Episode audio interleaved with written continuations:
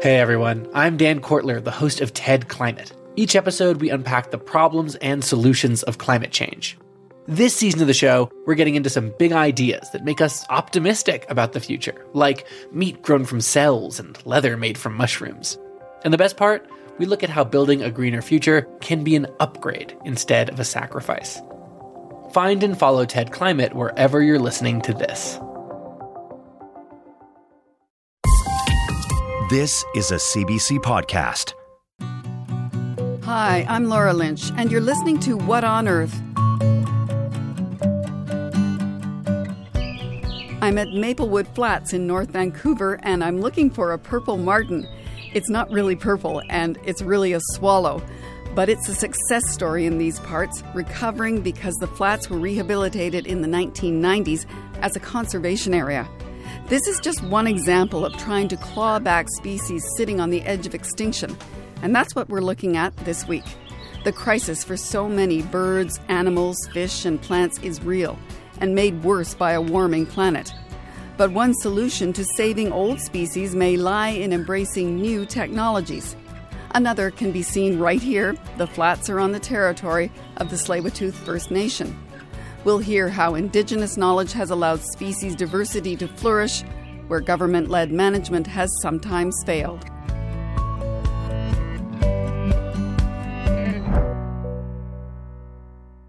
Two years ago, a startling report made headlines all over the world.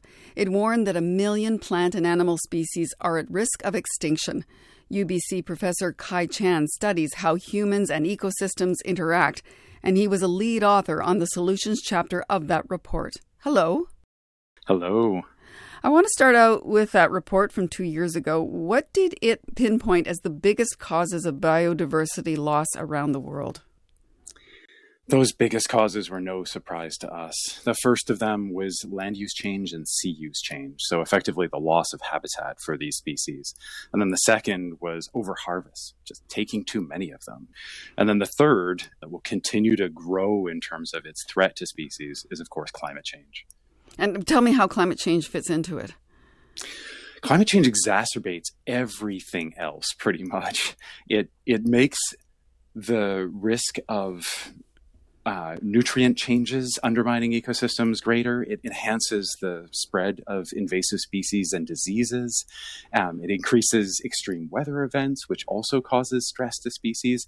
And it makes species have to move from their previous habitats to, to new ranges, which just causes an additional stress on those species that gets layered on top of everything else now, as I said, when the report came out, I remember so many headlines and warnings and, and astonishment at what was reported. It's been two years. Has anything changed since then? We have, in the intervening couple of years, seen an increase in rhetoric, at least, and also policy in terms of combating climate change. The problem is, however, that there are real ways in which a single minded focus on climate change can undermine those other crucial elements of ecosystems that effectively provide life supporting services for us. But it does sound like what you're seeing is a lot of talk, but not enough action the way you want it to happen. So Yeah, it's there are two big issues. One is talk and not action. And the second is single minded action in pursuit of solutions to individual problems rather than the kind of systemic solutions that we need that would address not just climate change, but also the other environmental problems that are inextricably connected. But it seemed like there was momentum at the time. What happened to it? I don't know. I felt like there was a real momentum that we, you know, that we couldn't possibly lose but I think honestly, COVID happened. And I think that that just took the wind out of the sails of the movement more broadly. But hasn't the pandemic also reminded us about the importance of nature? Isn't that an important aspect? It really is. And I'm hoping that that tangible connection to nature will will be convertible into the kinds of actions that we have to take And so, what we really need to do is to spin out that awareness of how important our local nature is to protecting nature wherever it lies. You know, given that all of the products that we buy, the goods and services that we consume, they require extraction of resources from ecosystems all over the planet. We need to take responsibility for all of that. I think it might be helpful for listeners to hear um, how you connect the dots, though, from what we consume to extinctions all those three drivers that I talked about land use change and sea use change, over harvest, and then climate change those are all directly a product of what we consume. So many of us imagine that the route to solving climate change is through an upscaling of renewable energy. But the truth is that it also must entail a reduction in the total amount of what we consume. And there's no way that we can keep up in terms of sustainable energy unless we downscale that total consumption. How much more science and research do we need when it comes to, to keeping all of the critters, large and small, around the world safe from a warming climate? We're going to continue to need research to better understand how we can mitigate the stresses that we've already caused to those systems and that are continuing to escalate. But at the broad brush levels, in terms of the big changes that we know we need to do in order to get on a sustainable trajectory, we know what we need to do. Yes, we could use more research, absolutely, but there is absolutely no justification to delay any longer. What What's the biggest thing you think we need to change if there isn't going to be a million species wiped out? The central thing that we need to change is that we need to take on an identity of people as effectively heroes in this system. The kind of heroics that I'm talking about are not, they're not grand heroics, right? We're not talking about Superman flying out to outer space and then reversing the course of the Earth. It's the kind of heroics where we stand up for the system that can continue lasting with humans and nature prospering. And I think that that's the single most important thing is for people to just sign up to be part of that change. Kai Chan, thank you very much for your time today. Thank you so much for having me on the show.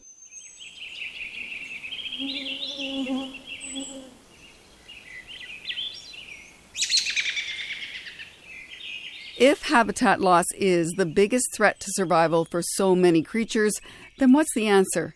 Producer Lisa Johnson is here with a story about how big data is helping scientists pinpoint exactly where protection is most needed and when. There are times in the Central Valley of California when the sky is filled with what looks like clouds of birds. They're not just locals. This is part of a migratory route, like a bird superhighway connecting Patagonia with the Canadian Arctic? Well, the Pacific Flyway is phenomenally important for migratory shorebirds and, and waterbirds more generally. That's Greg Golet, a senior scientist with the Nature Conservancy in California. But it's also been well documented how extensive the loss of habitat has been over time. Look at a map of the Sacramento Valley. Huge swaths of it used to be wetlands before 1900. Today, more than 95% of that is gone. There are small pockets of protected areas, but they're in a sea of development in farmers' fields. In the winter, that's less of a problem. Many of the fields are rice, and the farmers flood them in the winter. It becomes a kind of surrogate wetlands that overwintering ducks and geese enjoy. But it's a different story in the months when shorebirds pass through. So these are species that breed up in Alaska or the Western Canadian Arctic, and some of them fly as far south as Patagonia in South America. And so they're moving through and they just have their own timing that's worked for them for eons. Shorebirds on the whole are in steep decline, and the missing wetlands are not helping. When you're out there at these times of year, especially in the late summer, early fall, it is amazing how dry and barren the Central Valley landscape feels. And so there's so little wetland habitat for the birds, and yet they're coming through. It's not an unfamiliar problem in conservation. the very places that nature depends on are also highly valuable for us, for homes, transportation, and growing food. Golet says there's not much opportunity to buy up land for the migrating birds, so instead, you could say they're renting it. The Nature Conservancy forecasts when the shorebirds will arrive thanks to near real time data from some of the best list keepers of them all birders. Then the group pays farmers to flood their fields a few weeks earlier or later on the bird schedule. My name is Hans Herkert, and uh, I farm rice on our family farm here in uh, near Colusa, California, about an hour's drive north of the state capital of Sacramento. All summer, Herkert is growing a medium grain kind of rice used for sushi. In the fall, for the past six or seven years, he's participated in the program called Bird Returns and another run by the rice industry itself. His fields become shallow wetlands. On a drought year like this, it's both harder and more necessary. You know, I would say that water has probably become the, the trickiest part to farming in the state of California. We have uh, obviously a limited water supply. The survival of these bird species and other animals uh, depends on the water. Farmers like him bid in a reverse auction saying what it will cost per acre. If they're chosen, the conservation money helps foot the bill for costs like running the pumps. When they arrive here, the habitat is here for them. It's in great condition and, and they can thrive. And that's the part that, that I love to see is when the birds show up, everything is, is ready for them. Golet calls it pop-up habitat. It's a really incredible feeling to put this habitat out there in what was Uh, an agricultural field maybe just a month before, and then just have them appear. It's almost like an Airbnb for nature. It's not going to work everywhere. Like, if a creature needs old trees, you can't order them up week by week.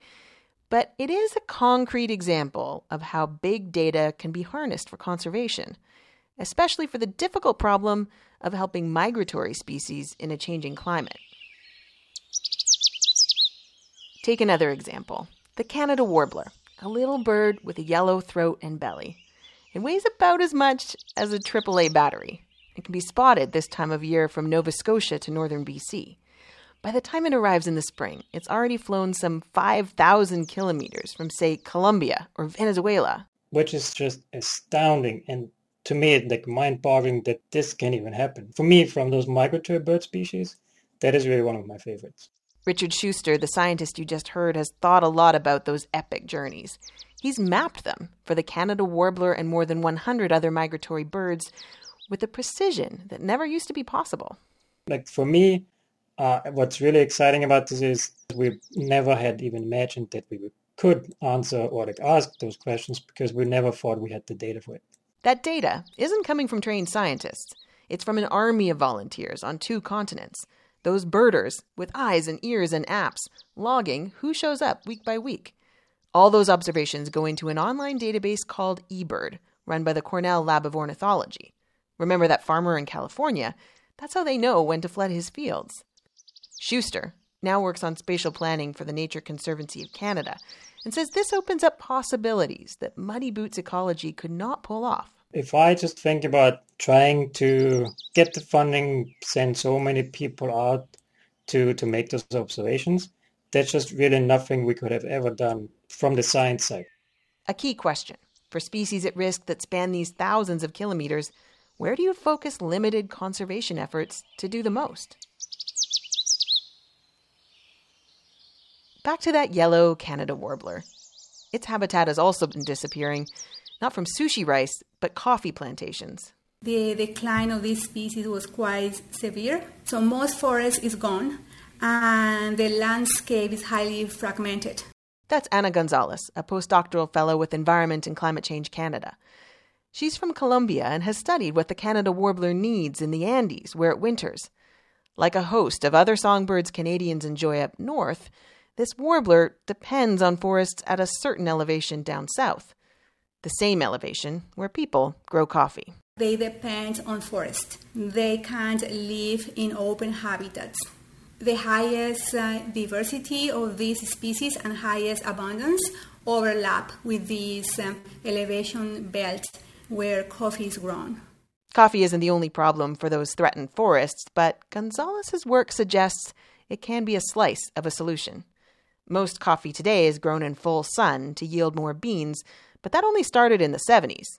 Grow it in the shade, under trees, and the birds have somewhere to live. The good news is that um, by uh, consuming shade grown coffee, we have the power to help these species and to help uh, forests in the tropics and to make a difference. That, along with other attempts to put some forests back in the Andes, seem to be paying off. After decades of decline, the outlook for the Canada warbler was upgraded late last year from threatened to a species of concern. It shows there's some power in paying close attention to what exactly creatures need and where, as long as we are also willing to make room.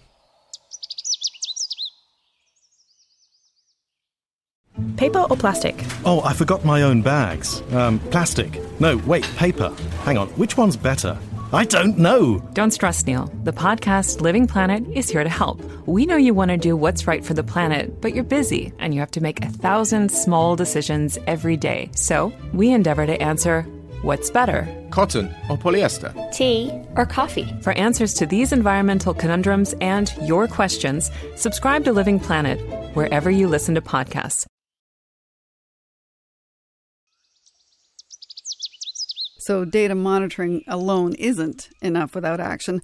Rachel Buxton believes technology can cut costs, and then those savings can go towards saving species at risk. She's a conservation biologist at Carleton University, and she listens to nature with the help of technology. Then she studies the sounds. Hello. Hi, thanks for having me. So, before we get into things here, I just want to play one of your recordings. Here we go.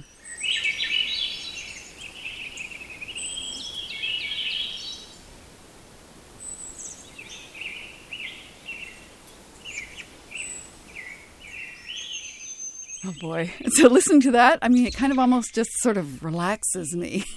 it sounds so beautiful, but but but to you, it says more than that. What can you learn about the health of an ecosystem from sound? Yeah, you know, if you think about it in general, in every ecosystem on Earth, there are animals that produce and use sounds. And so, you know, by recording those sounds, you're actually picking up a lot of information um, about different species that are in an area and about what they're doing. You know, some animals have uh, sounds that have different contexts. So they might signal danger, or they might signal uh, courtship, or mating, or um, protecting their young. Just by recording these sounds, uh, it gives us a really good idea of how many species are in an area and potentially what those uh, different animals' behaviors are. Can I ask you how you're doing this? Or you just I have this vision of setting up a string of microphones across the country. Yeah, well, you're essentially exactly right. Yeah, um, we go out and we put what's called passive acoustic recorders. So uh, we leave these microphones and, and recording devices out for a, a long period of time in many different locations and uh, leave them there to do the hard work. But what are the advantages then of setting up recording devices versus actually having people there on the ground getting the information?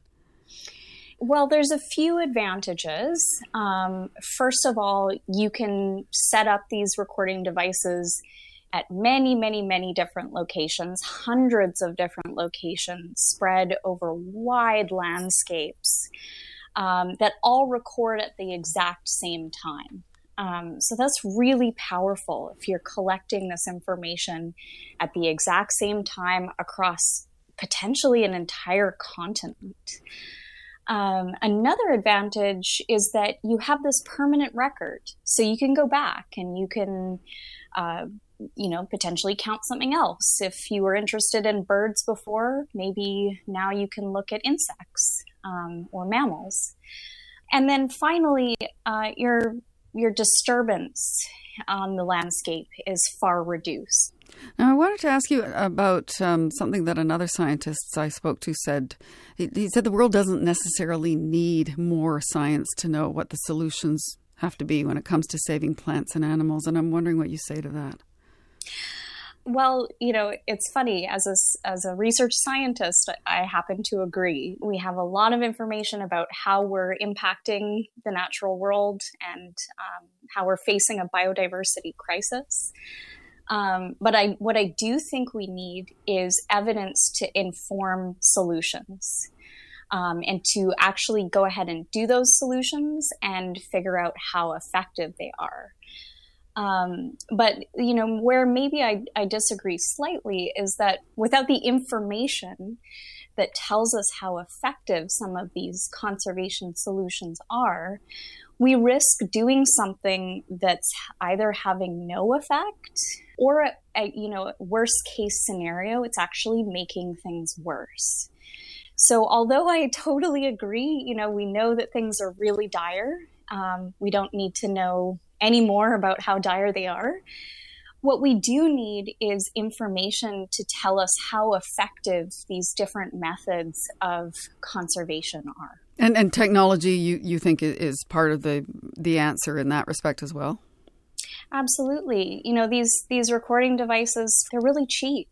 And so we can put more of these devices out there and answer these questions about conservation solutions um, at a very low cost, allowing us to spend more money on actual actions.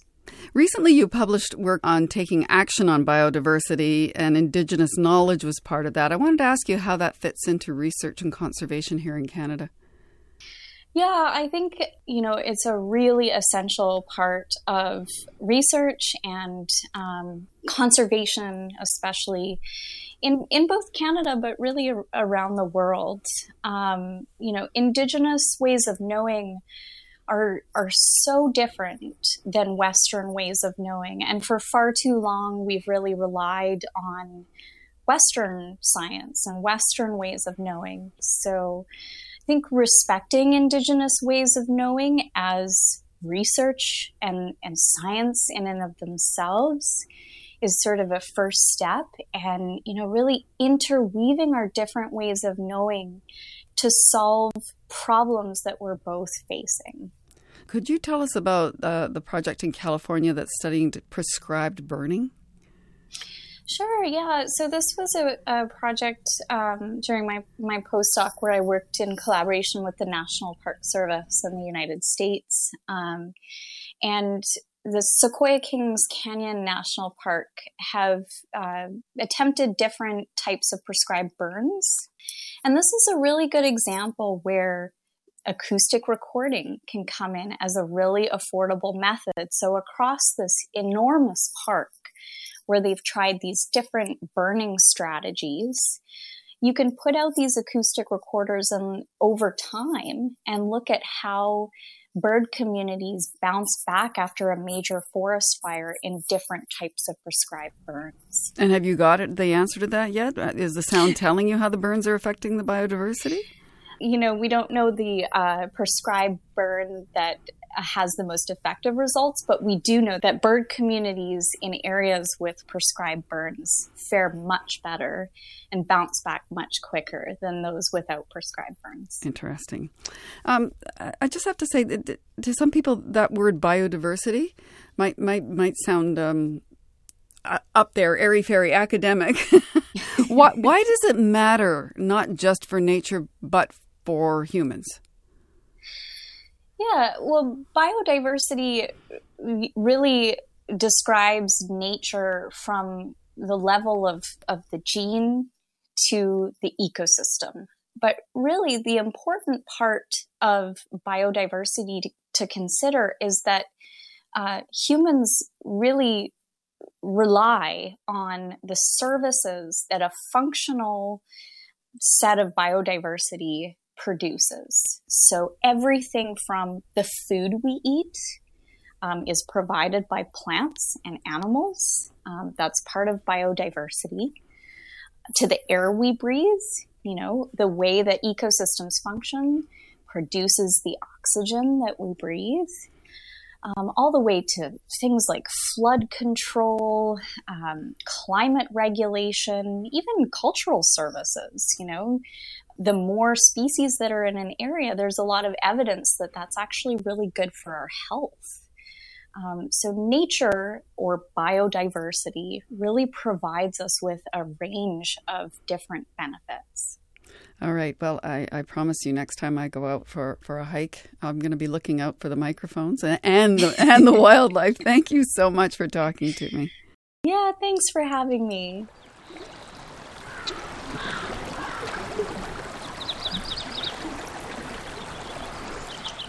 As you just heard, respecting Indigenous knowledge is key to conservation today. And our next guest has studied the benefits of letting Indigenous peoples lead the way. So, my name is Nick Reo. I'm a citizen of the Sault Ste. Marie tribe of Chippewa Indians. I'm a Anishinaabe, currently a, an associate professor of Indigenous environmental studies at Dartmouth College in New Hampshire. Reo co authored a key study in 2019. It found Indigenous managed lands in Canada, Australia, and Brazil are as good or better at preserving and promoting species diversity than government protected areas. Hello. Hello, how are you? I'm fine, thank you. Um, now, I mentioned the study that you were part of um, about how Indigenous managed areas have the same or greater biodiversity than protected areas. There's a trend in science to test and validate Indigenous practices, and I'm wondering what you make of that. Um, I think that the tendency to feel like that needs to be tested scientifically is uh, it's, it's unfortunate. There's there's always a need to be observant of one's own practices and maybe even the practices of our neighbors. But it, it, can often lead to what I would describe as sort of obvious answers. You know, like yeah, we could have told you that type of a type of a situation. Um, it's not that that research process was a waste of time because it certainly wasn't. But I think that we can spin our wheels having to try to document for other people's benefit how well or not uh, indigenous stewardship practices are working. So, so what's the better way then? What's the better route? It's it is important for all land stewards and managers to be paying attention to what they're doing and to fine tune their approaches at all times. So it's not that indigenous practitioners have it all figured out; they don't need to pay attention; they just do. Um, I think what can be unhealthy is when the scientific community and non Indigenous land managers will only consider listening to or trusting Indigenous practitioners if their works have been validated through a scientific assessment. Now, we're talking about the biodiversity crisis, and that's something that you connect with colonialism. In, in Canada, people are still reeling from the discovery of a grave outside a former residential school where the remains of 215 Indigenous children have been discovered. So I'm wondering if you can draw that through line for me. How does the biodiversity crisis connect with these kinds of horrible legacies?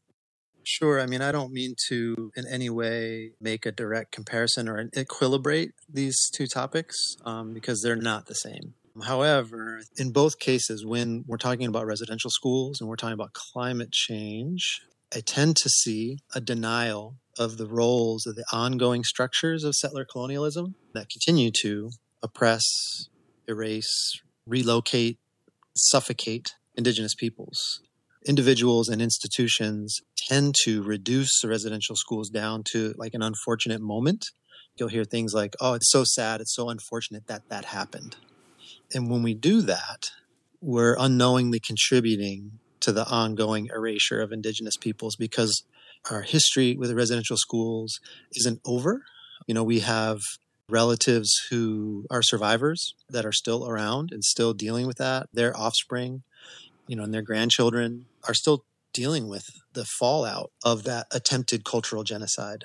And the same thing happens in climate change discourse. You know, we talk about how climate change is a global phenomenon that's caused generically by overpopulation, by overconsumptiveness, the greed of big businesses. It's sort of this abstraction, but that narrative puts us all kind of in the same boat when it comes to climate change. But that doesn't account for different historical contexts, different current social, economic, political realities.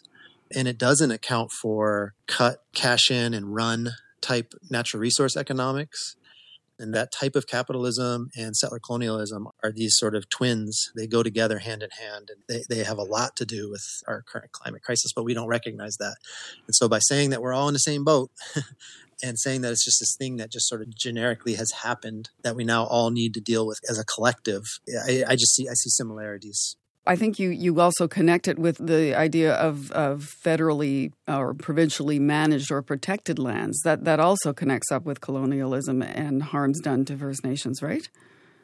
It does. Uh, there, you know, there's been a fairly long history now of setting aside lands as sort of parks and protected areas, and that history has involved the removal of indigenous peoples. So it's another form of erasure. We push people out in order to, quote, protect nature, whether it's intentional or not. And in the past, it's been very intentional. And I think now it's less intentional, but it's disconnecting indigenous peoples from their homelands. Tell me, what are indigenous communities doing that the federal and provincial managers aren't doing now? So here's what people want to hear. And when I say people, I mean non indigenous scientists, land managers, policymakers. What they want to hear, you know, from a person like me are things that can be done, practices that can be changed within public lands or within conserved areas so that it works out better ecologically hmm. in the long run. It's like, how do indigenous peoples use fire? How can we do that? How do indigenous peoples favor certain species or look out for certain species? And how can we do that? I mean, that's not really the answer that I have for you. To me, it's at a bigger ethics and sort of way of understanding people's role in the world type of a level. and so, I, I mean, I think what's worked well for indigenous practitioners and stewards over time has been making decisions that account for the past and, and the present and the future, as opposed to mostly thinking about the present and maybe just the near term future. Um, another thing that I think has worked well are forms of decision making and laws that try to take care of collectives and individuals, but aren't focused on necessarily individuals and corporations. Decisions and laws that recognize all of life on our planet and all of you know so-called nature as beings with rights to be well. So decisions and laws that account for plants and animals and rivers, um, I think, is, has worked well for indigenous stewards. The other thing that comes to mind is acting in ways that are likely to leave the land and uh, yet to be born generations of people better off in the future than what we are today or than what the land is today. Like when I talked about thinking about the future, it's like, how can we leave things in a better condition? And I don't mean, you know, how can we make sure that as middle class and upper class families that our offspring have more money and more options in the future. I think they've got plenty of money and plenty of options. I'm talking about trying to leave the land and trying to leave communities in a better shape overall th- that's what I think tends to work when indigenous groups have taken those types of approaches to their prioritization and their, their decision making and their actions. It's led to good things ecologically, but also socially. Can you give me an example of where it has worked? Yeah, I mean, I think that typically through indigenous leadership, where we've seen national laws change to recognize the rights of nature, like in places like New Zealand, we'll see how it turns out long term. But that's an example of what I'm talking about of taking a policy action, making a decision that prioritizes more than just humans and more than just now. I studied the New Zealand example when I was studying environmental law way back in the late 1980s. They were making the Maori equal players in deciding what was being done with the land there. Is that the kind of thing you're talking about?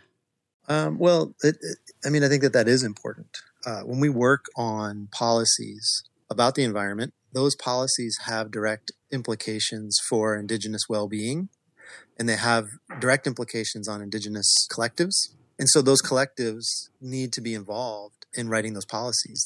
You know, in the, in the US, what we do is we, we call that consultation and it's kind of a box checking exercise for the most part. So it's not a, a thorough engagement with the priorities and the knowledges of Indigenous actors, but that's what it should be you know, in New Zealand, uh, Maori are, are much more involved in day to day decision making at the national level, but also their rights are much more thoroughly considered in policy making. Uh, I think seeing more of that at a global scale uh, would be a, a, a, big plus. I, I, I'm not sure if you can answer this. I know that you are actually doing some work um, with New Zealand right now, but if you can, what is the outcome of that?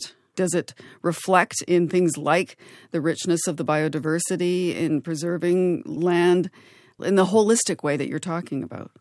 What it leads to is that policies having less deleterious impacts on indigenous nations and lands. it's basically trying to stop policymakers from inadvertently hurting indigenous nations and indigenous homelands. To me, it's not about for everybody, you know, and, and hopefully that it does benefit everybody. But it's really about stopping this practice of ignoring uh, lives and well being and, you know, trying to make sure that our policies make space for indigenous groups and collectives to set their own course, you know, to make decisions that they think are going to work out best for them and for their homelands long term. So giving them that decision space within that national policy framework. I mean, that's the benefit that I see. Nicholas Reo, thank you so much for your time. It's been a great conversation. Okay, you're, you're most welcome. It's good to talk to you today.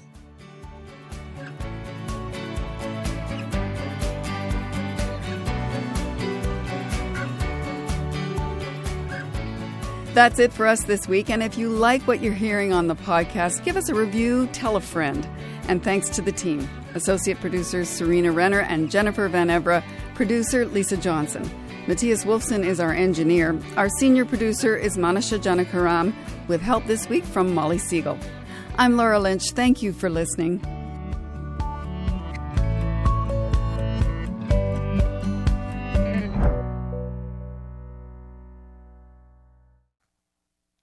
For more CBC podcasts, go to cbc.ca slash podcasts.